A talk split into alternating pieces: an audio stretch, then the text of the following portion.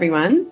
You made it to day four. Or if this is your first day joining us, you're on the fourth day of four of our training series on setting best boundaries with clients.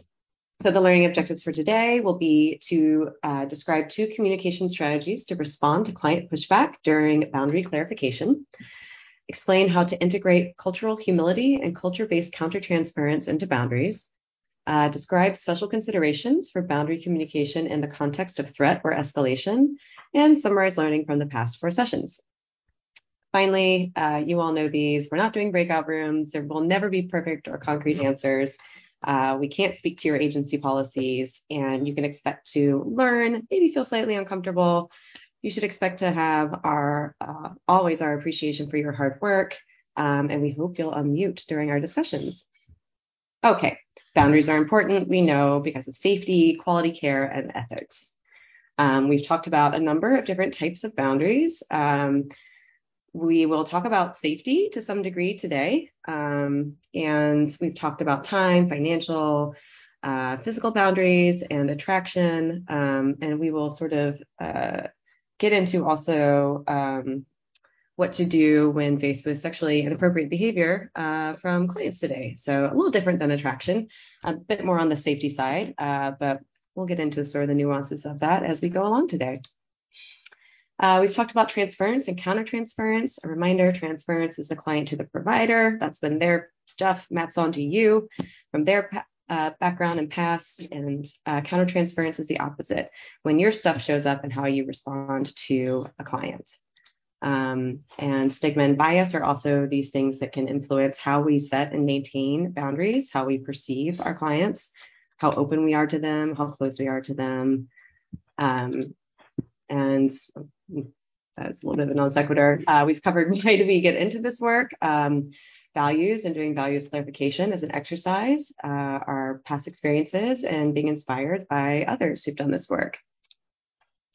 And finally, last week we talked about team and organizational communication around boundaries, and that was, um, I, I think, a really uh, we haven't in our vignettes we haven't gotten too deep into the team dynamics, and maybe we can spend some more time on that today because I think it's a really interesting um, and important aspect of boundaries. Uh, in all the vignettes, sometimes the team members aren't terribly supportive to what's going on, and opportunities to have a person who's struggling with a boundary issue, as we saw a couple weeks ago, um, uh, maybe didn't have the chance to be heard and then shut themselves down or felt shut down, so didn't communicate further.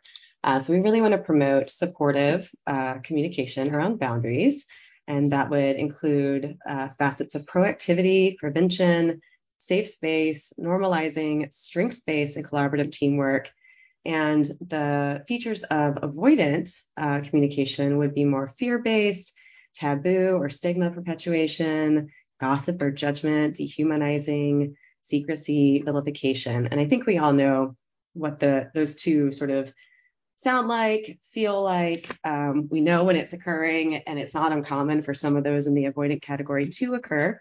Um, and so all you know, all we can do is try and set uh, the best modeling that we can for our teammates or our staff, depending on our role, and uh, address assertively, hopefully, which we'll talk about today, uh, using some assertive communication skills when we see people speaking about clients in a way that um, is uh, demeaning or devaluing or dehumanizing, um, as it's so critical that we see the people we are working through possibly really challenging boundary dynamics with as people that deserve our respect. All right. So we have talked mostly about workers not maintaining boundaries. Um, we've talked a little bit about, you know, when clients push our boundaries, maybe do maybe have some behaviors that are really challenging because that, that's how they've learned to get their needs met. Um, and we have to, you know, have the experience of saying no with that. Um, but we're going to focus more so on that sort of dynamic today um, versus what we talked about last week, which was more so um, the issues of uh, worker power and uh, unethical behavior on on the on the behalf of the worker. So what about when clients push back? What do we do when we've done our we've done our first step, we've set a boundary, we've communicated it, um, we or we figured out what the boundary is. We've done the work to see what we need to say, uh, to see what the boundary should be. We've figured out where our countertransference is coming in, where burnout or vicarious trauma might be informing the situation. We've looked at stigma and implicit bias. We've done all of these things to figure out what it what we should be saying um, and what, what boundary we should be setting. Um, and then we say it, and the client doesn't like it, um, and they push back. What do we do then? So this is sort of an outline here of what we'll cover today in regards to the experience of saying no. Uh, we'll talk through some effective communication styles. Uh, we'll talk just a little bit about threat safety and de-escalation. And something we will also do today is share some training resources with you. Um, we have some great recorded trainings um, on threat safety and de-escalation, as well as culture-based countertransference. And we also encourage you to always search our um, Learning Center for any of these topics or others that are really useful. But if you don't feel like we're doing a deep enough dive into, for example, threat safety and de-escalation, we have tons of material on it that will really get into how you can um, manage client pushback or escalation that occurs when you are setting boundaries. Okay, so we'll also cover responding to sexually inappropriate behavior, cultural humility, and culture-based countertransference, as well as a vignette. Okay, so we all have different um, sort of personal or work related feelings and thoughts that come up about saying no. Um, that is just the truth of it. And there's probably a bit of a blurry line there for many of us based off of um, our, you know, culture, our rearing environments, maybe some of our identities. If we're a dominant or non-dominant identity, we might have more of a comfort level or feeling of um, confidence in saying no and managing pushback. Um, this is a just an extremely unique thing um, for each individual as is the case for our clients' responses to that. Um, when we say no or kind of say something that we know maybe our client isn't going to like that they're they they could push back on if they so chose, we have to think about where their responses might um, how the sorry the variety of responses that they might have as well, and try and work to anticipate that. Some feelings that might come up when we're setting limits with clients that they might not prefer, prefer or they might not be expecting would be shame or frustration or anger, maybe defiance, and in some cases, maybe appreciation or security that the boundary or limit is being set. Maybe it's a relief. And some behaviors that you might see could be aggression or pushback, or again, um, if it's a safety inducing boundary uh, limit setting experience, compliance, maybe, uh, or withdrawal possibly. We might have folks that deal with some of those feelings above by withdrawing completely. Um, and that could be behavioral or verbal. So I will turn it to you all. Um, what is it like for you? Um, instances where you've set a boundary, where you maybe have some anticipation that it's not going to go immediately smoothly, that there will be a reaction to it. Um, maybe that there won't be immediately appreciation or security, maybe some of these other responses. Um, how do you deal with that? How do you manage your feelings around a difficult boundary communication? What some of your approaches are, or what you what's your self-talk, or what resources do you rely on, or what what strategies, what you know, what you use. Okay, we've got consistency. Don't take it personal. You're saying remind myself that the client may not have been taught boundaries before, um, work and work from there. Yeah, and it is one thing for, you know, that's what we have to think about to keep ourselves able to not take things personally. But yes, it's so good that you stepped in with your staff person and met with them together to be really transparent on this is the behavior, this is the problem, we can't continue. Um, okay, what else? Uh, many clients have boundary issues. I do several sessions of understanding, exploring, and setting boundaries. So you just focus on it directly. Awesome. Well, I feel that I've expressed boundaries clearly and communicate if their behavior continues that I will need to leave. Uh, uh, in my opinion, it is vital to set boundaries from the beginning to set guidelines and expectations for both client and staff. Ounce of prevention. Yeah, it's really having those conversations. A couple of you were saying this um, early on. Um, in the sort of setting up of the relationship is really helpful. If you don't have to backtrack and can um, set a precedent, that's really good structure to work from. Okay, what else do we have here? Not texting for case management, reiterating that texting can be for scheduling appointments only. Okay, that's a really practical solution for that. Yeah. Finally, I remind clients it is important to have clear communication if they become angry and aggressive when there is a disagreement. I remind them for therapy to be effective.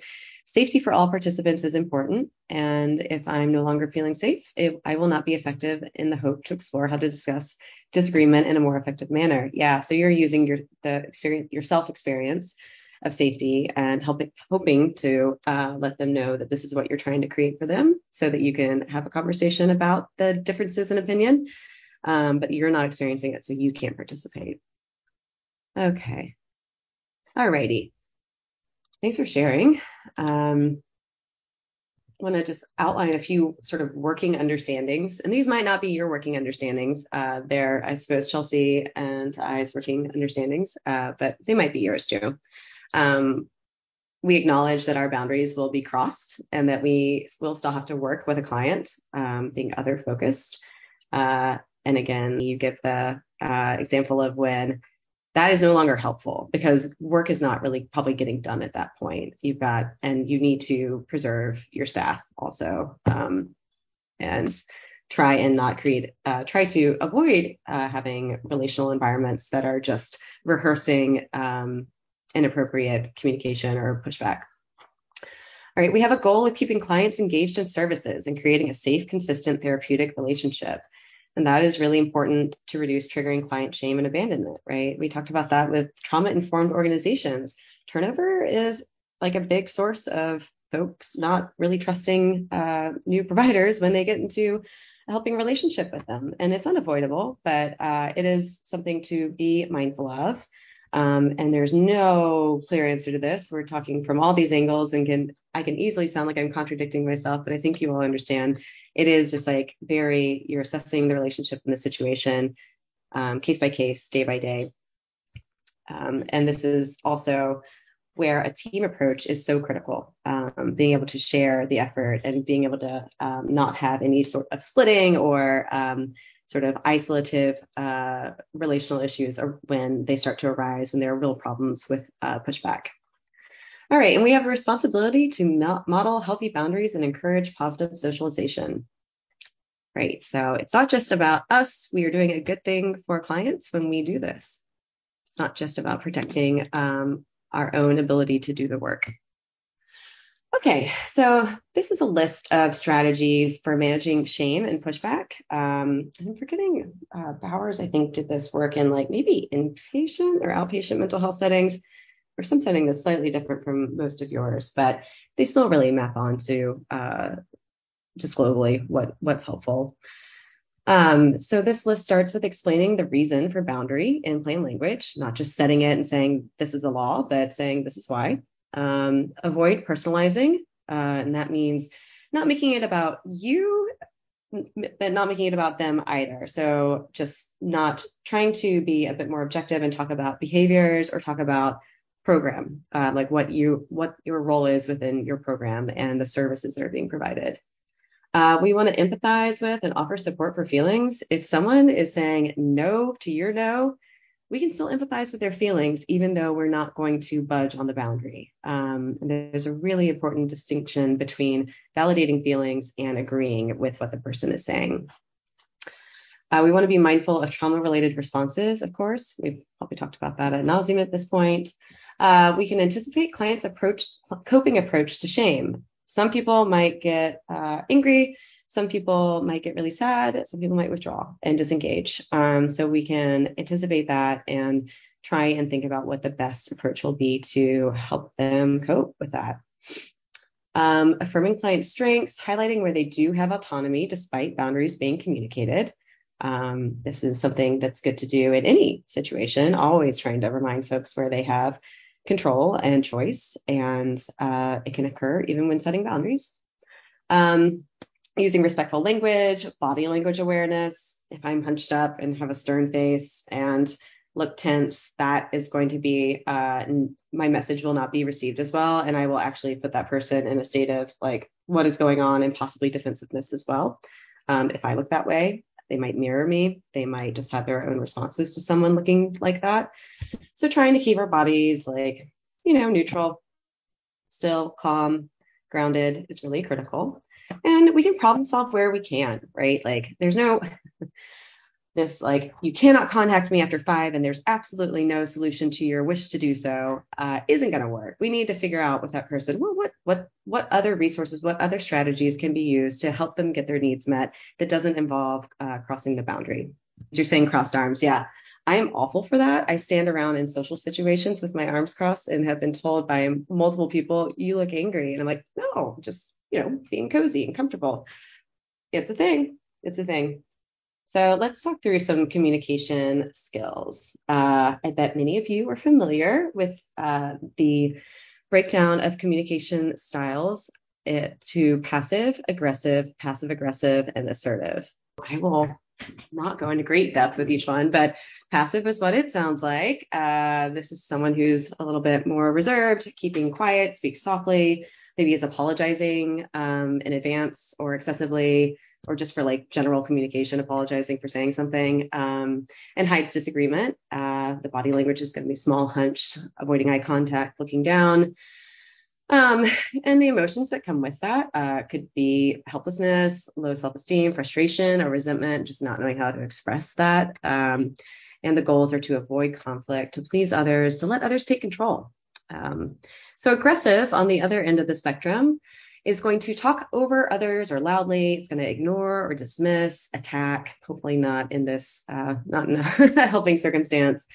Um, the body language might be threatening gestures, uh, penetrating eye contact, which I think is really interesting. When you stare really hard at someone and don't let them lose your gaze, that is a, an aggressive body language expression. Um, feelings might be uh, anger, feeling powerful, remorseful later. Um, people, when they're aggressive, when they're feeling that anger and frustration, and that's feeding their communication approach, might not feel good about that afterwards. Um, and the goal is to control others, to win the situation at any cost, and reinforce a power imbalance. Now, passive aggressive, this is possibly the most toxic of these because it's so unclear what the actual truth of the communication is. Um, in passive aggression, we have, you know, uh, one person thinking something but saying something different or communicating something different. Um, and the actions are that it denies personal responsibility. It kind of has covert aggression. There can be sarcasm. Um, it can mean agreement and then defecting afterwards also. Um, so super inconsistent. Um, body language might be similar to passive. And what happens uh, is that you're getting your way without taking responsibility or asserting yourself. So it's manipulative. It is like whether you are meaning to do it or not, if you are being passive aggressive, it is going to manipulate the person on the other end one way or another, either to either, either you're effective and you get the outcome you wanted, or it's ineffective and it just communicates confusion and inconsistency. And we have that person on the other side responding to that um, alone of like they're saying one thing but they're acting another way. Uh, what is what is the truth here? And then finally we have assertive, and this is you know where we want to be um, assertive directly expresses needs, expects others to be open and honest, and accepts different opinions. Um, when we are being assertive and when we are setting a boundary, it's really important that we be able to listen to a response to it, to hear a different side, even if we're not going to agree to that other side. It's still important to respect and listen. Uh, the body language will be relaxed, comfortable, frequent, and gentle eye contact. Um, emotions are feeling sort of secure, positive feelings about self, positive feelings about other, maybe seeing so having a bit of optimism, um, not having sort of all or nothing thinking or some other cognitive distortions at play. Um, and the goals are to express the truth of yourself or the situation. Find an agreement is also a goal. Keep fair boundaries and have respect. Um, so what are some ramifications that you can think of of using any style other than assertive? Like, what is a ramification of being passive or aggressive or passive aggressive that I haven't mentioned, maybe? If you have any other sort of, maybe from uh, your own experiences or what you've observed in work, what are some ramifications? Okay, passive rules are unclear, damage to rapport, missed opportunity, not having them understand your boundaries, being overlooked. Okay, I think these are all for passive. Yeah. Uh, passive aggressiveness breeds resentment. Yeah. People don't like to be confused or to not know what someone is trying to communicate. Makes us uneasy and frustrated. It feels disrespectful too. Um, with passivity, I don't know if anyone's familiar with like the Karpman drama triangle, something you can Google. It's kind of a neat way to understand the roles that people move through in conflict. Um, when we act like sort of a passive victim role, that will put the other person that we are interacting with into either a rescuer role or a persecutory role. So they're either going to be frustrated with the situation uh, because they feel like they've done something wrong to make us act passive, or they're going to look at us and say, "Oh, you're being passive. Do you do you need help? Uh, can I can I help you?" So that's not something we want to introduce ever into our client relationships. We don't want to turn them into having that, having to choose one of those reactions. Okay. Uh, da, da, da, the client runs the session and the treatment process when you're passive. Yeah. And aggressiveness, hopefully we're never being aggressive. Um, but obviously that's going to trigger a lot of issues. And then again, passive aggressiveness is confusing and it destroys trust and safety. All right. Let's move to another sort of way of uh, considering communication.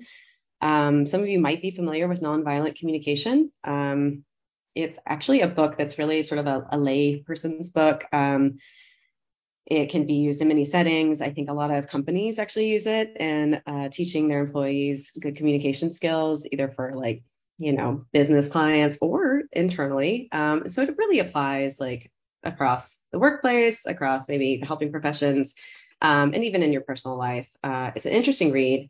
It's a little formulaic, um, maybe not the easiest to sort of uh, put into practice, but it sounds a lot like just basic assertive, uh, sort of I-based communication, self-based communication. Um, but some of the tenets of it are that uh, request making, and also known as boundary setting, uh, has to come with uh, it has to be a request. Um, if it comes with other stuff, it's a demand. So we want to focus around request making as in the ways that we set boundaries. And that has to do with framing. It doesn't mean that we're going to accept the no of the request, but it does mean um, we need to use that sort of language. So uh, other points of nonviolent communication are to use positive action language, uh, highlight choice. Uh, requests include empathy. Also, that's that's a part of it. You need to sort of acknowledge what the other person is experiencing um, as much as you're able um, accurately. And demands are often followed by judgment. So uh, when we're when we are being judgmental versus sort of objectively describing the situation, um, that's when we can teeter into demands. Um, including feelings, needs, vulnerability uh, to make a request not sound like a demand is a, is a strategy this is where sort of the manipulation piece maybe comes in a little bit. You're trying to get a desired response by using NVC, um, and you're going to rely on empathy to navigate resistance. Um, an interesting point about it and why it's sort of hard to do uh, is in that NVC considers um, that feelings have to be feelings. They can't be uh, what someone else is doing to you to be a feeling. So, sorry, that sounds really confusing, but the example will elucidate this. I feel disrespected or attacked implies action on behalf of the other person and is a form of judgment. So, when I say, Chelsea, I just feel disrespected the way you spoke to me, I am now implying that she is being disrespectful. I've implied a behavior on her part, and it's not a feeling. I might think in the core of myself that I feel disrespected. No, that's my feeling. It's not. That's a thought. It's an it's a judgment on what I think she's doing. Um, attacked also, uh, ignored, abandoned. All of these things are you're implying what someone else is doing, and what that does. If someone doesn't identify with being disrespectful, an abandoner, um, an attacker, whatever, they're not going to feel good about that, and they're going to defend, and they're not going to give a hoot about how you're feeling. Um, so I need to say, I feel sad. I feel uh, worried. I need to make it about an actual feeling word, which I know you all are familiar with all of the feeling and emotion words out there. Um, but this is one of the specific, specificities of NVC, and it's a little bit hard to do that. Sometimes we are going to say, when you when you fill in the blank, I feel um, something that has to do more with their behavior. But if you can catch it, uh, not including descriptive words of the other person's behavior can be helpful. Yeah, or you made me mad. Yes, um, that makes the person the, the that makes them an action person of that, and it means we're not taking responsibility for how we feel. Okay, so the four step process of NVC is observation, feelings, needs, request. Um, so observations again are different from evaluations or judgments. Um, it's what a video camera might record. It uh, remains open to clarification also. Feelings, different than thoughts. Um, we are responsible for our feelings. Uh, we can't make them, we can't say that someone else made us feel a certain way. Um, needs are different from strategies. Uh, they're universal. Strategies are personal and specific. Uh, so needs are like the roots of our feelings, and they need to um, they need to be very specific and have to uh, be in the realm of something that someone else that the client might need as well. We can't have it be like hyper specific to our own experience. Um, so an example of NVC might read something like, uh, let me give you an example. You call me after hours. I feel irritated because my need uh, for getting rest to be good at my job is not met.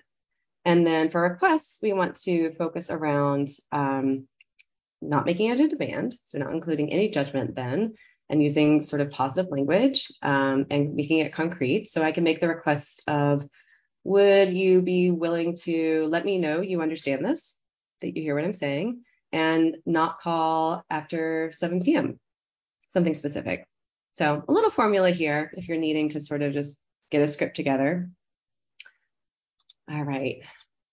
So assertive communication and NVC are not like magic bullets. They're not going to they're not going to ensure that there isn't pushback, but they might guarantee you some of the like a greater chance of having your uh, wanted limit uh, being received uh, with some flexibility. Um, really, I mean, it's it's kind of the same thing over and over again, like being objective in observations, being empathic, being direct, being consistent. Um, there are a lot of commonalities between assertiveness and NVC. All right, so a little bit on threat safety and de-escalation, just a teeny bit here. Um, because it is a complex topic. Understanding threat and provider safety. So there are subjective and objective aspects to this. Um, how we perceive threat and safety is very is going to vary person to person. Just like our experience of saying no and our anticipatory comfort or anxiety around that is really going to differ person to person based off of our identities based off of our you know what's going on in our lives uh, are the relationships we've held before our um, our yeah our maybe our trauma histories if we have them. Um, if i have been you know if I've endured some like physical violence or uh, any sort of um, sort of I don't know trauma that had to do with violence, and someone is being really verbally aggressive with me and threatening that, that might be really hard for me, and I might not I might have a trauma response to that that someone else who hasn't had that experience might not have. Very simply put, but you can think on others. Um, and Chelsea can, I mean, you can think about it endlessly as we talk about sexually inappropriate behavior and how tough that can be for folks who have experienced sexual assault um, and are trying to really differentiate between I'm not trying to personalize this, but I'm really triggered uh, when this person speaks to me this way. And it's it's not clear. It's really as a, a supervisor's job in that role uh, should sound probably a lot like what Annie uh, described earlier. Um, it is tough, and um, we can't speak in generalizations about what should happen in those situations. Um, all right, oppression. I think as I was just mentioning that, like if you are of a certain identity, um, if you are non-white, uh, you aren't heterosexual, you aren't cisgendered. Um, if you are not, uh, I should say, male cisgendered, um, uh, any non-dominant identity, uh, you're going to also be possibly a greater risk for violent behavior just because of um, prejudice and oppression. Um, and there are also environmental factors that can play into that. So these are, oh, sorry, I'm sort of moving forward and I'm not meaning to. Um, people who have non-dominant identities are going to experience oppression more so than those with dominant identities. With intersectionality, if you've got multiple non-dominant identities, you're going to have experienced uh, more aspects possibly of threats to your safety, or you exist in a world where you're more aware of the threats that can occur to your safety. Um, so the lens is completely different than someone who is of purely dominant identities or fewer uh, non-dominant identities. Um, and then separate from that, uh, there are objective aspects for risk factors for violent behavior, where you're working, what environment you're working in. It's field based, like what settings, how isolated they are, a number of things. Um, so that's kind of where we'll stop with that. Um, with de-escalation, you probably have policies within your um, agency that can direct you on uh, management of threat safety and de-escalation. In fact, you probably have like an HR or QA or compliance related training on this, I assume. Um, so definitely consult your teams or your agencies on what your best practices are. And again, we've got uh, training resources on that, and I will pop some of those links into the chat when I stop talking in about one minute. Um, last little thing here it's a little bit complicated, but um, this is a study that was done uh, comparing the experiences of mental health professionals to other workers, like people who work in medical settings or in education, um, and mapping out what was mo- what they found through their statements, like mapping some uh, themes from qualitative data of what was most important in successful boundary setting and maintenance. Um, and so, again, this looks a little bit confusing, but the gist is that body language was really important. Um, and then most important, because it's bigger here, is listening skills um, and and order clarifying and validating, responding, sorry, providing options, responding to need, personal environmental safety, and limit setting. Limit setting comes at the end there because that's like the last uh, thing you want to have to approach. You want to do all these other things sort of first before having to set a hard limit. Um, and another point from the study was to communicate boundaries primarily outside of crisis. So in advance, uh, when someone's escalating, uh, is not maybe the best time to uh, uh bring in boundaries. This is in situations where de-escalation is ne- necessary. That's not like the best time to say, remember, I told you no on this, or we're not doing this, or I'm not doing this. Um, we want to focus on uh, ways of calming the situation down. And these numbers one, two, three, four, five, and six are probably going to be the more important considerations. And I will hand it over to Chelsea. Thanks, Elizabeth. Um, I see a, a, comment in the chat. It's important to not get on their level uh, and try to de escalate yeah, not let your own kind of internal reaction rise with theirs and um, keep your a cool head so you can help with the de-escalation. That totally makes sense to me. Um, so we're going to talk about responding to sexually inappropriate behavior.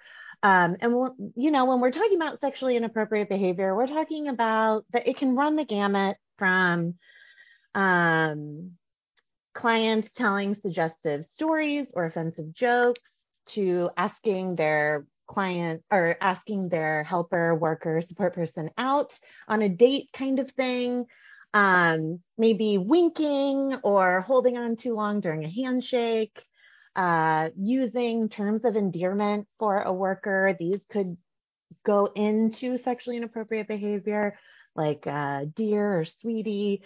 Um, but then they those are those are all pretty mild all of those examples. Um, which i just wanted to because sexually inappropriate behavior looks like uh, we might think of um, like the extremes so i do want to say this is a spectrum of behaviors that can result in discomfort for the provider. Um, and so some other you know, actually crossing a boundary, uh, violating a boundary by, um, you know, someone exposing themselves to you, that would be severe, right? So we have this spectrum of mild to severe. And of course, we want to be able to set and clarify and reiterate boundaries, um, especially uh, as soon as we notice this kind of behavior so that it doesn't escalate into that more severe level. Um, so one way that we can kind of think about responding to these uh, behaviors is using this acronym LIMIT um, kind of has a variety of things that we can do to cope with what's going on and respond to it. Um, and so what what is interesting about you know this compared to what we are talking about before it's really assertive communication really plays into this the self-reflective practice that we've been talking about plays into this it's just you know uh, presented in a slightly different manner so we have the acronym limit L stands for look after personal safety. Of course, that's always, you know, paramount. Everyone, safety is the priority for everyone in the interaction. Um, identifying the cause, what potentially could have contributed to what's going on. Um, you know, what what's the context? How often is this happening? What are contributing factors? Things like that. Um, M is for maintaining a professional role. Um, some ways to do this would be to use pauses before reacting to consider how to respond. I talk a lot about creating space between the emotional reactions we have and our intentional responses so that they are intentional instead of just a reaction at our client, because usually that's not going to be in anybody's best interest. So, really wanting to use pauses uh, with our clients that we're not just reacting. It could also look like being mindful of your countertransference and, you know, implicit or explicit biases you might have that we've talked about before. Um, and then we have the other I, which is implement appropriate boundaries, which we've been talking about this whole time. Um, so I won't go too much into that. And then talking with a supervisor is the final uh, step there, which, you know, we've talked a lot about this self-reflective practice, being able to check in with a supervisor practice for these situations can be really helpful. Um, but I'll go into a little bit more about what uh, we can do when these come up. Here we're looking at the uh, motivations for um, sexually inappropriate behavior. And I'm sorry because the acronym, I know SIB, I think of self-injurious behavior just from my clinical work. Um, so we are we are talking about sexually inappropriate behavior with the same acronym, just so you know. Um, and so when we're looking trying to understand why this behavior is coming up, it, we can look at it in these two different ways. We can look at the behavior and kind of try to figure out is this intentional? Is the client doing it on purpose? Or is it unintentional? Do they not realize that it is a boundary crossing? Um, and then the other two ways we can think about it are is this an affiliative behavior? Is it meant to bring the client and worker closer together? Or is this a distancing behavior where the client might be trying to create more space between the uh, provider and them?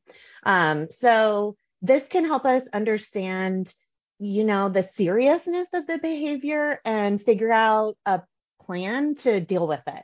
So for instance, if you look at the intentional affiliative example in the top left uh, box in this little grid we have, uh, we have a longstanding client who knows the limits of the professional relationship asking worker on a date.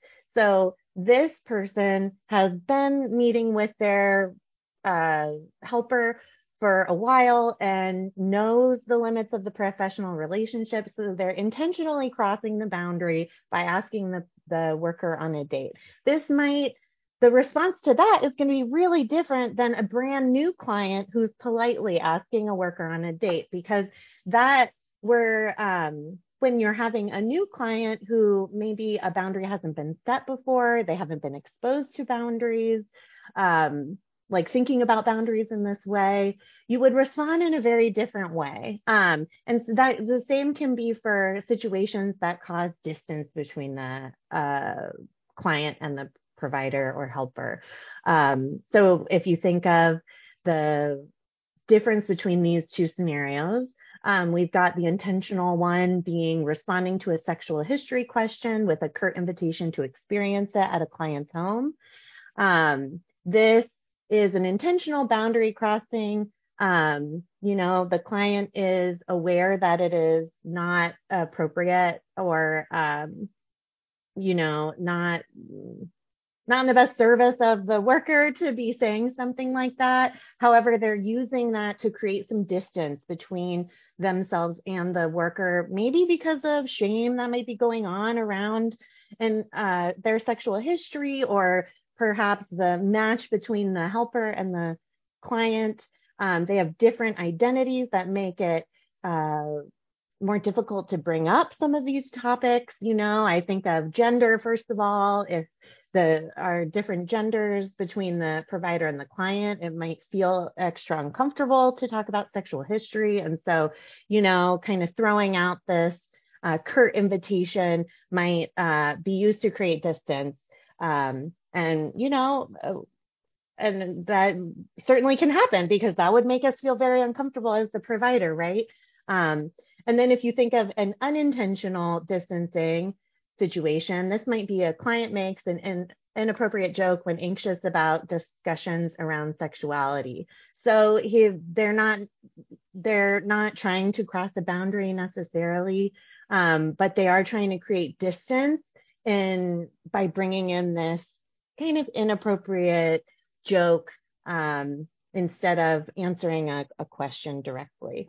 Um, so these are things that we can think about to help us understand what's behind this sexually inappropriate behavior because it's very nuanced. It's not, um, there's no clean, clear understanding of why this is happening necessarily. And so having a better idea can help us come up with a solution.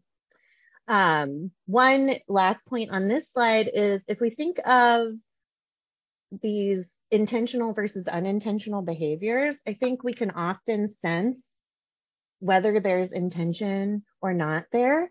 Um, and if if we're presented with someone who might be engaging in these either affiliative or distancing unintentional behaviors, that might give us a clue that they have uh, an opportunity to work on some social skills. Perhaps this person um, is interacting with you like they would someone out in the community. And this could be an opportunity to uh, really using your therapeutic interventions, really using your engagement and rapport and your um, assertive communication. You can uh, figure out how to how to help that client develop more skills in interacting with people in a professional capacity. Um, so that can be helpful as well so once we've you know kind of tried to understand what might be going on um, that's contributing uh, to this experience uh, that that that you might have as the helper of discomfort of anxiety fear all kinds of things might come up for you depending like elizabeth said on our individual histories backgrounds cultures environments um, all our layers of identities. Um, once we've kind of thought about what's going on for our client, we can also figure out what our plan is to correct the situation so that the relationship can continue. So some ways to cope are, you know, the first one here is discussions with supervisors. And you can see I have the the acronym from limits earlier listed here. We don't really need to pay too close attention to those letters. Um, I, the point here is to think of what do we do when this comes up? And uh, one of the reasons we wanted to include this is because a lot of this is something you just learn on the job. I know for me in grad school, nobody talked to me about what to do if a client, I feel I'm feeling sexually harassed by a client, which I realize is not a nonviolent communication way of stating that. But, you know, when you're feeling afraid or feeling triggered because of experiencing sexual harassment or other things in the past, it can be really just mind blowing to be okay, how do I continue to work in this supportive relationship when this other thing is happening? So discussion discussions with supervisors, and I would also say others on your team, your peers, your colleagues, people you know who do this kind of work as well, is super important. Um, we can use these conversations to practice how we're going to respond to the client. You know, when this stuff started happening with clients with me, early in my career, I was at a loss. I didn't know what to do. I knew what I would do on the street if I was uh, someone said something to me. I had one way of handling it, but that didn't feel therapeutic. What do I do? And so um, being able to uh, sit and think about how to respond to it is is great. So if you have been in that situation and you haven't known what to say and felt like, oh, I wish I had more tools to respond, that's okay. That's going to happen. We're not always prepared for every single experience, but being able to reflect on those with in supervision with your peers can be super helpful in thinking about what you would do next time and coming up with some good responses that you could have to people. Um, and when we have here, we have examples of good responses. Uh, good responses can include, um, how do I, so I'm trying, it's kind of an interesting way I wrote this slide, but some examples of good responses would include three components. We want to respond in a way that doesn't shame the client, but encourages more appropriate client interaction. So if we think about that affiliative distancing kind of the difference between when a client is trying to get closer and when a client is trying to put space between us. You know, we don't want to increase the distance. We don't want to um, completely, uh, you know, disrupt that therapeutic alliance you've been building with your client. So instead, we want to reserve the judgment and the shame and respond in a way that's like we were talking about with assertive communication that's direct. Um, we want to reaffirm boundaries and we want to respond in proportion to the risk that is represented by the behavior. And so, when I talked earlier about the spectrum of what sexually inappropriate behavior could look like, we don't want to respond to a client asking someone out on a date as we would respond to a client who, you know, takes off their clothes in session, right? That's going to be very handled in very different ways. So, um, those are kind of some things to consider when practicing and thinking about good responses you might have. Um, responses when risk are involved are going to be very different than when risk is when things do not seem as risky. And when risk is involved, we need other people to support us in figuring out how to best respond. Um, in uh, in addition, if sexually inappropriate behavior is ongoing uh, with clients, we might want to capture this in our treatment planning and have it be actual part of a client's work uh, towards recovery. Um, and by doing that, we can continue focusing on it. We can normalize that for our client that this is a process of uh, maybe learning some skills to avoid that kind of behavior in the future. Um, and it can help us keep track and checking in with both our supervisor about how the client is doing and as well as the client, how they think they're doing, how they feel about it too. Um, and then, of course, there are systemic responses. Um, if there's a severe sexually inappropriate behavior, there's going to be a big response, um, both by uh, your agency or organization. There might be a response to, for the individual that uh, has engaged in that behavior. Um, and I like, you know, what brought up at the beginning, where we have, um, you know, bringing bringing the system into the conversation makes sense sometimes when we have been trying to deal with this kind of behavior in um, using all the other methods and they're not working as well. We might want to just get into bringing in our supervisor and seeing perhaps uh, what we can do um, that might improve the situation. All right. So those are the that's you know the the foundation I want to talk about responding to sexually inappropriate behavior and I just wonder what folks think. What have you or how have you practiced uh, responding to a client? Um, I guess the reason I'm asking is one way that you can work on this is to say, I, will give you a personal example because those always land really well for me. I had a client who would, um, you know, give me compliments and I felt uncomfortable, but it, it didn't go to a place where it felt like a boundary violation or anything. It just felt like, oh, okay, I want to keep this uh, you know, I want to keep this therapeutic relationship. I want to keep the rapport going, but I don't know how to get out of this discomfort that I'm feeling. And so I checked in with my supervisor and we practiced, actually role played together how I could make that statement without shaming the client and while honoring my needs and the client's needs and really getting into um, uh, an understanding being able to use a variety of approaches is helpful. And if, say, for instance, in your example, if um, or if anyone was in this situation, you try to change the subject and they keep coming back.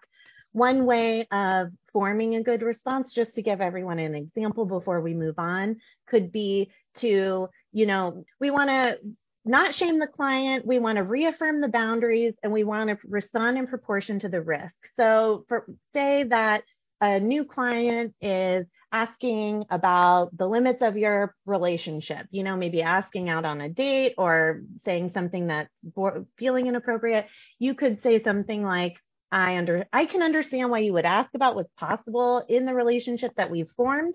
However, because our relationship is a professional one, you and I will never be able to have a relationship that is anything but professional. It would go against my ethics to enter into a personal relationship with someone who is or has ever been one of my clients. So having kind of a response like that, that really is embedded in, you know, uh, validating that it's, you know, people do have emotional reactions to other people, but being very clear about the role of your relationship in this person's life. It's not a personal relationship, it's a professional one can be helpful.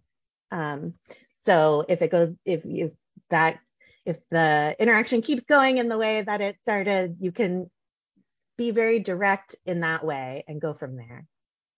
We're going to talk about uh, pretty quickly some concepts related to cultural humility um, and how this can factor into boundaries. So, first, let's just get on the same page about what we're talking about when we talk about cultural competence and humility. Cultural competence can be defined, and these are both definitions by the National Association of Social Workers for social work. I can't remember exactly how that acronym goes. Um, but for cultural competence, it's a heightened consciousness of how culturally diverse populations experience their uniqueness and deal with their differences and similarities within a larger social context. And it requires that cultural competence requires that we use intersectionality approach to practice, understanding that, you know, folks have layers of identities and that the intersections of those identities are going to be um, a different experience for someone who doesn't have those multiple identities. Um, and so, for instance, someone can experience both racism and sexism. And if we leave one out of the uh, equation, we're not really understanding everything that's going on there. Um, cultural competence also includes action to challenge institutional and structural oppression and the accompanying feelings of privilege and internalized oppression. Um, and so, you know, I've moved away from cultural competency as uh, the way I think of my goal in this realm. I'm, I'm much more aligned with cultural humility. Um, in the past, I know cultural competence was taught as a way to uh, try to understand all the cultural things going on with all different kinds of people and really have a mastery of that. And we know now that that's not possible. We can't know everything. So um, I really have appreciated this um, transition into cultural humility and also uh, sometimes folks use cultural responsiveness feels uh, much more realistic um, and honors the fact that we don't always know what's going on with other people, especially if they are different from us in multiple ways. Um, so, cultural humility refers to the attitude and practice of working with clients with a presence of humility. You know, you're being humble. Um, we're humble that we don't know we're about not knowing everything. So, we're wanting to learn, communicate, offer help, and make decisions um, knowing that we need to be open to hearing others' experiences and um, accepting those and factoring those into the ways that we uh, work with our clients. Um, cultural humility is also a way of maintaining an interpersonal stance that is other oriented. That's, you know, we're not um, the experts, our clients are, you know, we try to think about this in client centeredness. Um, you know, we really want to internalize the idea that each individual is the expert of their own lives, you know, and cultural humility is another way to do that. You can't literally step into someone's shoes and understand what they've gone through. What we can do is uh, learn how to elicit that kind of information from people and um, and integrate it into our understanding of what they're going through, uh, which can help us continue to support them in ways that are effective and uh, culturally responsive. So I already talked a lot about this. Um, some principles are ongoing self reflection, looking for others' perspectives that differ from you, um, being open to clients' experience and perspective, really like being open to folks sharing um, from their perspective what's going on and, and acknowledging that that's true for them. And being teachable, willingness to admit mistakes and repair, just like um, I was talking earlier about the, you know, sexually inappropriate behaviors, and we might not respond uh, correct, like perfectly immediately. The same goes for cultural humility. It's there's never an end to um, improving in this realm. We're not looking for a goal of mastery. We're looking for a goal of continuing to be open and uh, being uh, primed to learn from mistakes that we make um, because they're really opportunities for growth and to um, create more closeness where maybe a rupture has occurred. Um, a cultural humility framework assumes that the practitioner is willing to relinquish the role of expert to see ourselves as inherently biased and as a product of the social systems we inhabit and to allow that our best work is done in community rather than isolation, drawing on the perspective and experiences of others. I think that quote really gets to the heart of it. So, how do what does this have to do with boundaries and what we're doing? So, in the past, um, we, you know, I, I called this the Y2K approach to processing counter transference in 1998. This framework for processing counter transference was developed we think about the origins or unresolved issues that we have in our own personal lives that might be impacting the situation. We think about the triggers or the stimulus, the action that occurred that uh, made us feel some kind of way about what's going on with the client. This shows up as a manifestation, our reaction, our like immediate reaction that we don't quite have control over because it just happens. This can be internal, hopefully stays internal. We want to keep them from going external because we want to be more um, responsive instead of reactionary. Um, and to do that, we man we use management or regulating um, by checking in with others about that manifestation, thinking about the unresolved issues that are related to it that may have uh, encouraged that reaction to occur. And then we think of what the consequences would be um, if we were to respond in, in line with our reaction, which might not be uh, very professional or um, or you know empathetic or compassionate. Um, so there there would be a difference if we're able to manage that reaction. The consequences are going to be much better, uh, like positive consequences for the helping relationship and your client Whereas if you take away that piece, we're just kind of riding our emotions, and that doesn't really help anybody in the situation. So um, this is related to the cultural component um, because there's a amazing psychologist, Dana Crawford. She has uh, we have a training from her on our learning management system if you're interested on um, bias reduction and uh, she wrote her uh, initial thesis when she was uh, getting her doctorate on culture-based countertransference. So thinking of countertransference, not just about, oh, what we went through and then our clients bring that up and all that's going on. We're adding in a bunch more nuance about what's impacting. So we're thinking about culture identity as being um, inextricably, that's how you said the word, linked to all these different parts of dealing with the countertransference. So our race, ethnicity, gender, age, socioeconomic status or class, religion, sexual orientation, language, medical or physical ability. There are more things we could put on here. These are all going to inform what the origins of the countertransference are, what our, our specific triggers are, how that looks in our bodies and our minds, our reactions or manifestations, how we're able to cope with or manage or regulate that reaction in order to have a positive effect. And you know the spectrum of what the effect of that can be on the helping relationship.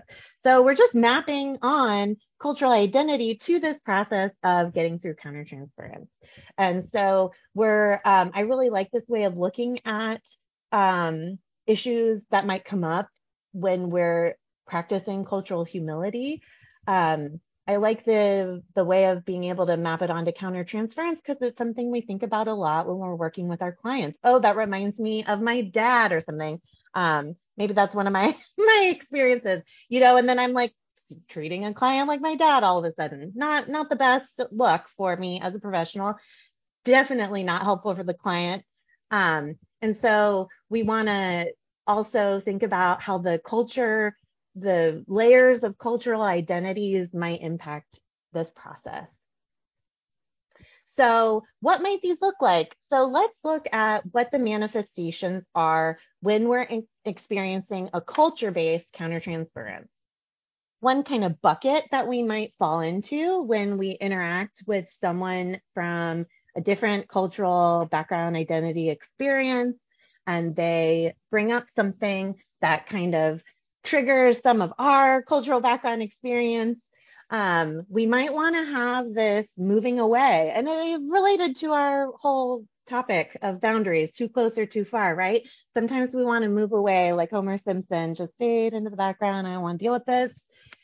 Something to notice, right? It can look like all these things denial, minimization, avoidance, withdrawn. This kind of goes along with the neglect part of the neglect, overprotect um, spectrum. I can't remember what word we use. Uh, continuum, continuum. I got it. Okay, thanks. you almost you almost saved me. Um, so this is uh, just something to notice. Um, and the examples here really get to the cultural piece. So denial might be like color blindness or denial of personal or individual bias or prejudice you know, someone saying that sounded racist and you responding, I'm not racist, is kind of a moving away. You're not trying to understand. It's defensive. It's creating distance, right?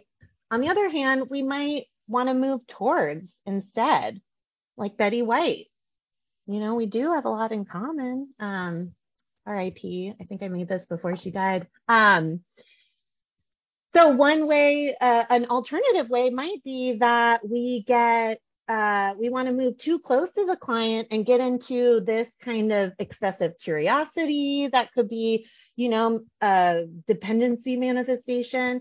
We might, you know, get into enmeshment where we relate so much on this particular aspect of culture that you're going through and you know i totally get everything about you which is probably an exaggeration. Everyone is unique and you potentially um, don't understand exactly everything that's going on here and you might be losing some of the nuance you know like for instance i'm a queer woman and if i had a client who was also a queer woman and all i wanted to do was talk about things related to her experience as a queer woman i might be missing out on a whole bunch of other things that might be going on because i'm too invested in the shared experience we have so it can go in different ways and then that can um, distract from really helpful things that could be happening in the relationship other than focusing on that.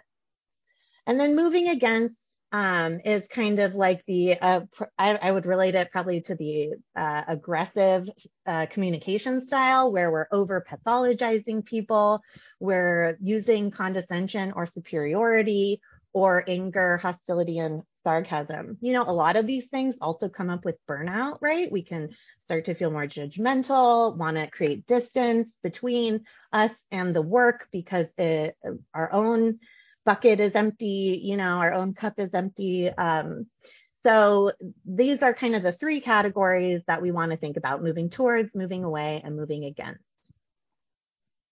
And that's, you know, just we're noticing what's going on. Here are some uh, opportunities for self reflection when you really want to pay close attention if these things are coming up. For instance, if a client's core beliefs and religious values conflict with your own, that's going to happen. And there's, uh, it's a good idea to reflect on this in supervision with your peers. Uh, because even if you have different values with your client, there's a way to honor um, your client's beliefs and your own and uh, be able to not get tangled in disagreements or um, judging and shame. So being able to really like break these down is can be helpful. Um, if you fixate on one aspect of someone's cultural identity, like I was talking about me, if I, you know, if I had a, a queer woman client and was fixated on the queer aspect, that would be too much. Or maybe if I wasn't also queer, if that's something that I was just very curious about, you want to look out for that. Issues pertaining to socioeconomic status. Um, when clients have explicit prejudices and biases, that can be really difficult to deal with and cope with. Um, your own biases, colleagues who have biases, these are all things that bring up a lot of these um, culture-based countertransference and our opportunities to break it down. And yes, respect is the key. Exactly. So this is just, you know, the way that we would process our culture-based countertransference. We want to um, basically, if we don't process them, we're left with manifestations, your reactions, and the consequences of it. But we really want that blue box to be happening. We want to be able to manage our reaction. And so that means we need to check in with other people and break it down. What's going on? What are my unresolved issues that's impacting this? Am I too worried that I'm going to be wrong? Am I um, too like uh, defensive that someone's to they think I'm, you know, racist, sexist, homophobic, whatever the word may be. Um, and we want to think clearly about what actually triggered the situation, what your internal reaction is, and that can help you get a little space from that reaction and figure out how you're going to regulate and manage it for improved outcomes. So that is on processing CBCs. Um, now we're going to move into our vignette. Uh, and Elizabeth will take back over and we'll uh, bring in these concepts into a uh, good real world example. Thanks, Chelsea. Um, okay, so same format as usual. I'm going to read through this vignette and then we're going to go through some discussion questions and then add in a couple other layers of complexity um, and continue to discuss all right, so we have Chloe as a 29 year old case manager in LA who is new to outreach and case management. And Roger is Chloe's new client. He is in his late 50s. He's recently housed in transitional housing after many years of living on the streets. He has mobility challenges. He is alcohol dependent and he, he has had frequent hospitalizations for alcohol withdrawal symptoms, DTs specifically. Chloe considers herself strengths focused and appreciates Roger's sense of humor most of the time. Sometimes Roger's jokes or statements make Chloe feel uncomfortable. She tries to develop compassion by understanding that Roger's mental health and substance use might be contributing to this behavior. However, she continues to struggle with not taking it personally. She feels two ways about it. Last week, Chloe accompanied Roger to the liquor store near where he stays, and en route, Roger made a joke about Chloe's weight. Chloe felt angry and embarrassed. She glared at Roger and was silent the rest of the trip. A few weeks prior, Chloe was supporting Roger with ADLs, showing him how to make a bed. ADLs are activities of daily living. Um, after Roger made a suggestive, after, excuse me, comma, Roger made a suggestive comment to Chloe, inviting her to come to bed with him. She told Roger in an exasperated tone, that's not appropriate. He responded, rolling his eyes. Where I'm from, women would take it as a compliment. Chloe notices that she feels on guard around Roger and starts to dread their interactions. She tells her supervisor that she really wants to transfer Roger to another case manager because he's sexually harassing her. Her supervisor says clients can't sexually harass you due to the power imbalance, and Chloe feels invalidated and resolves to not participate in all meetings until her supervisor notices. Okay. So, what boundary clarification opportunities do you notice? You go back. Where could Chloe clarify some boundaries? I think this person meant this to go to the chat, but it went to me and they said passive aggressive. Mm, passive aggressive. Yeah. Okay. Yeah. Well, yeah. In the beginning. Okay. That's a message that just went to me. Um,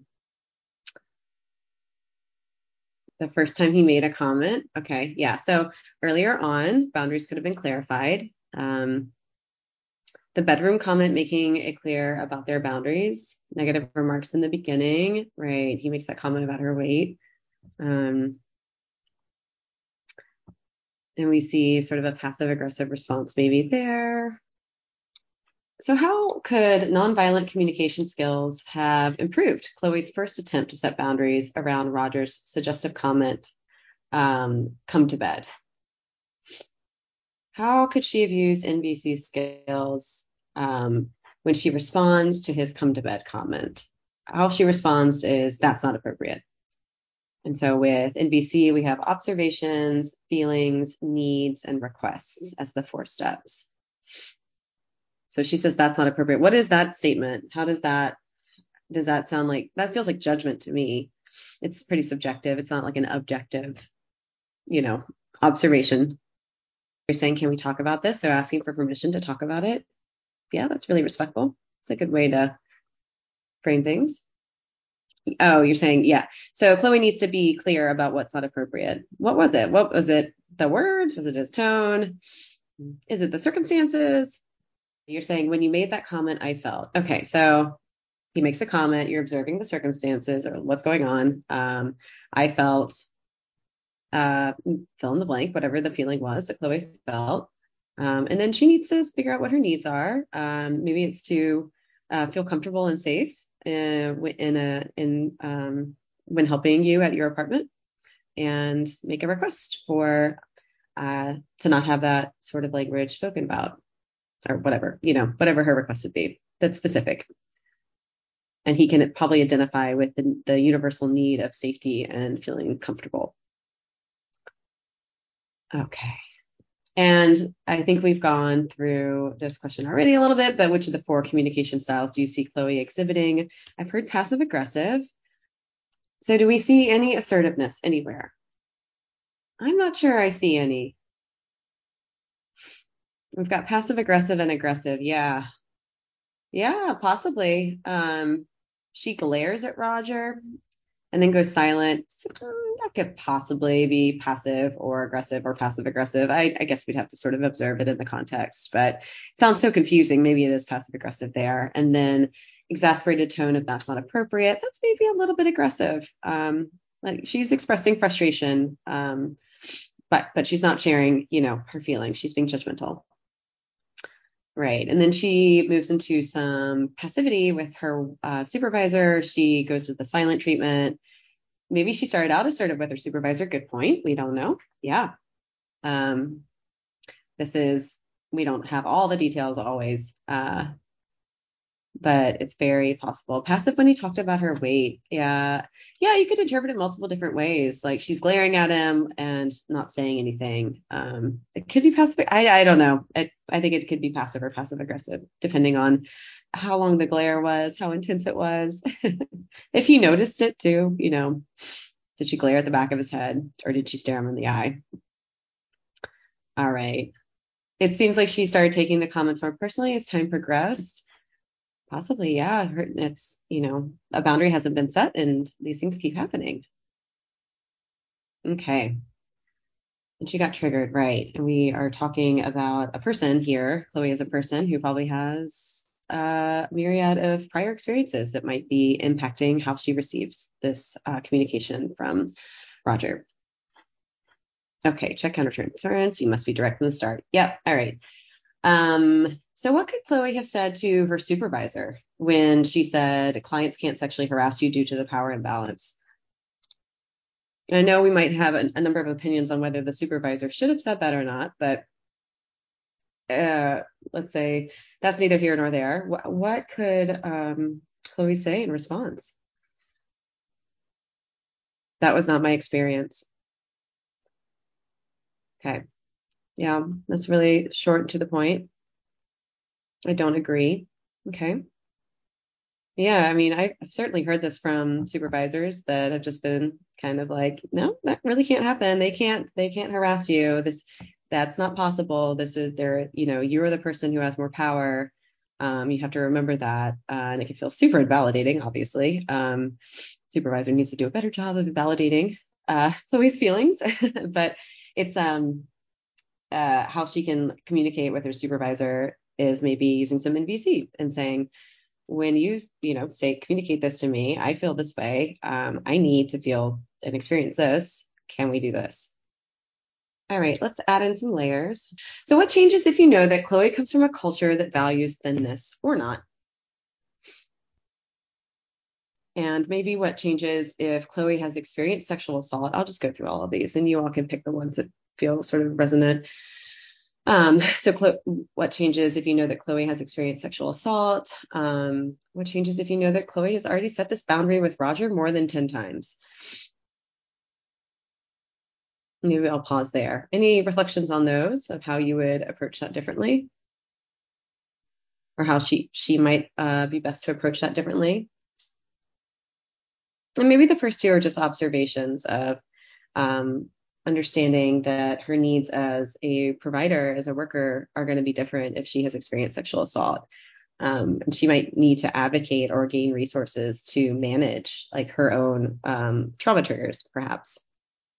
Yeah, she could disclose that to the supervisor. She could. She could say this is triggering in a more significant way than you might be aware.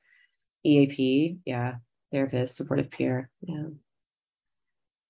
Right. And same with the culture. Um, you know, our clients aren't going to understand culture based countertransference, but we certainly need to. Um, and our colleagues can benefit from understanding it too, to understand why, what's going on with um, our responses. All right. What changes if you know that Roger comes from a culture that objectifies women?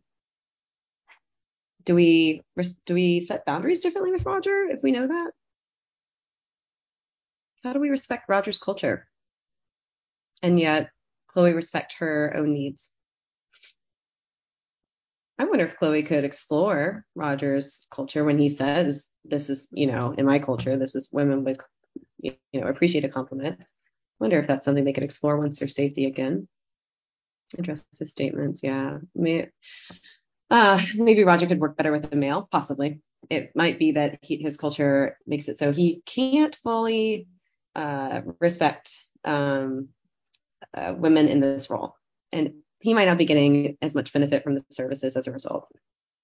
It's very tough when sexism or homophobia or racism shows show up in our clients and we have to make the call on do we accept and res- respect that this is what they believe or do we try to see that that's not good. And might you know isn't going to improve their quality of life and their socialization and their integration into communities and society and try and address it. It's always a difficult call. All right so here is experience. All right and then another these are just sort of angles on how we can maybe empathize with the situation differently on either behalf. Chloe's appearance reminds roger of a lost love from his younger days so he's having a transference, strong trans- transference response um, that he isn't meaning necessarily to come off in such a, a harmful way. His intent isn't harm. Um, and Roger only makes these comments after he's been drinking, might be another factor here. In that case, there's a really practical thing Chloe could possibly do. Avoid working with him when he's been drinking. All right, some other comments here. Ask about his empathy skills, it doesn't matter where he comes from. He must respect her boundaries whenever she tells him what she feels. You're commenting, I'm a Jewish woman I worked with a white supremacist in my practicum. Wow. Very challenging, ultimately a good experience. I'm sure that is a very brief statement on a very complex and what it sounds like. Well, you're saying good experience, so I'll say a good experience, a rich experience that was um, probably very interesting and enlightening and educational. Um, work on them, say she can't come when he's drinking. Yeah. All right. Chelsea, you want to take over? Yeah. So, what aspects of cultural identity could be at play in this relationship? We already talked about, you know, um, perhaps maybe there's some, there's the gender difference, there's an age difference, right? Anything else you noticed? He's not sober, so he might be, he uses alcohol. We don't know about Chloe. We don't know about her substance use but it's a good thing to think about for um, Roger. That impacts, you know, his uh, might impact his mental health, his physical health. Anything else? We don't know exactly what like the weight comment was about, but it could have to do with, you know, body size could be at play here if there's maybe some fat phobia going on. We don't know. Or um, the opposite, uh, gender identity, possibly. Yeah. So there's going to be multiple cultural identity aspects at play. Um, what type of reactions do you think Chloe's demonstrating? Is she, oh, yes, and socioeconomic status, right? You know, there's Roger is the client. Roger is living in, I believe, permanent supportive housing or transitional housing. Chloe is full time employed. Um, you know, there's is definitely a difference there that's impacting, not to mention the power dynamic between being a helper and being a client, right? Um, what what how is if we think about the culture-based countertransference, what manifestation is Chloe demonstrating? Is she moving away? like Homer Simpson fading into the bushes, trying to create distance? Is she moving toward trying to be like a superhero and take care of everything and maybe overestimate how much she is, um, how much she knows? Or is she moving against? Is it kind of uh, feeling very like pathologizing or superiority? I see away. She's moving away. She's creating distance. She's moving away both from her uh, this interaction with Roger, but also uh, the with her supervisor, right?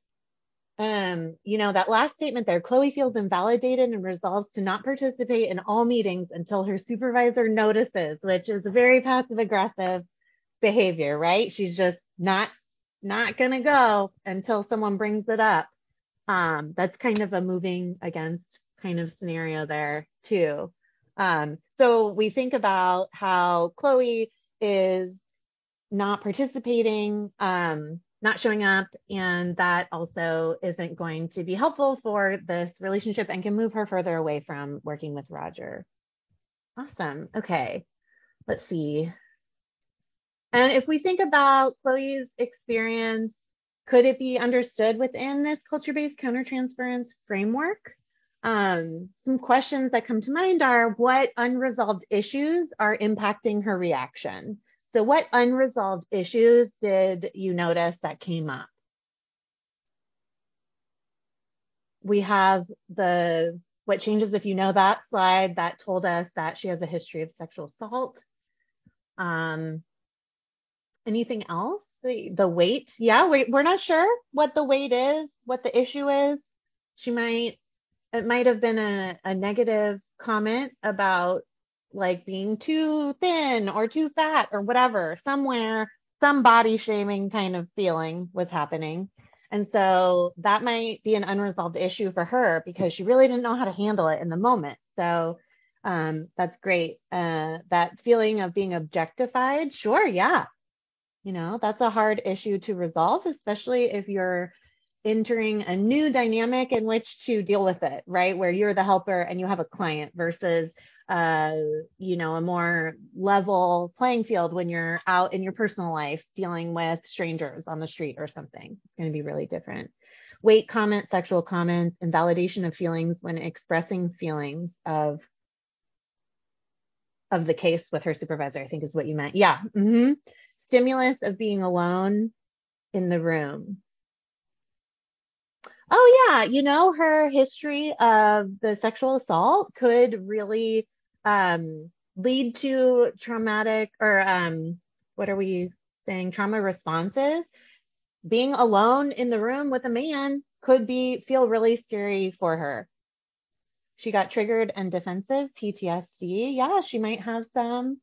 Um, we don't know if clearly can't diagnose her anything from now, but there's certainly some trauma in her history and it, something triggered um, her and she felt defensive. And that's good to think about. Yeah.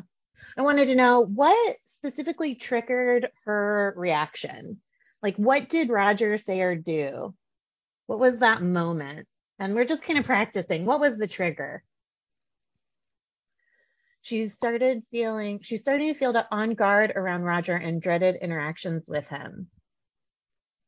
Yeah, I would say that's the manifestation. That's the moving away. That's what, you know, that's kind of her initial response is I, I got to get out of here. Yeah, so the stimulus, the trigger could be the come to bed comment, could be um, the weight comment from before, um, and all that.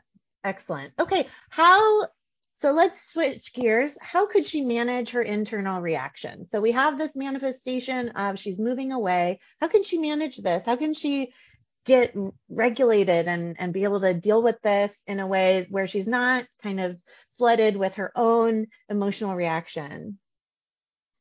Pause, awareness. Yeah, I love that. Taking a pause before responding. So even with the not appro- that's not appropriate perhaps if she was able to include just a small pause to give herself a chance to uh, process what's going on that could help that could be the start of um, her being able to respond in a way that feels in line with her values as a helping in the helping profession um, being aware of her feelings that she has activated being aware of feelings and body warning signs Excellent. And so she's able to manage all these things. We are going to assume that the consequences are going to be better if she's able to do that. Yes, um, let's move on to the next slide. And we're not going to go into this too deeply um, because we want to uh, finish up today. Um, but Chloe could use the limits framework to set boundaries with Roger uh, around his suggestive comments uh, that final line talk with a supervisor, you know, she could use that NVC, the nonviolent communication, in that communication with her supervisor, be like, okay, maybe it's not sexual harassment in your eyes, but this is how it feels, and I can't do my work in this way. Um, she can try to implement appropriate boundaries, maintain a professional role, try to add those pauses in so that she's not so reactive. Um, and the other two. So I think uh, I see a couple more comments. Stop, stop. Oh, stop acronym. Stop, think, observe, and progress. I love that. Therapy to address unresolved issues, awareness of triggers, work with a professional, help regulate and communicate. Beautiful. Thank you all. Wonderful uh, suggestions. And um, really appreciate all your uh, engagement in these vignettes because I think getting into the weeds here is helpful. Okay. Um, yeah, that was wonderful discussion. So many, so many good ideas, and a lot of people saying sort of overlapping, similar things. So that's that's great. It sounds like everyone has a sense of how to manage these situations because they are tough, um, and to manage that communication with clients and with teammates. All right. So we are now going to move to wrapping up. And this slide contains everything you have learned in the past four sessions. Uh, so congratulate yourselves. This is a lot. Um, I'm going to just read through them extremely quickly.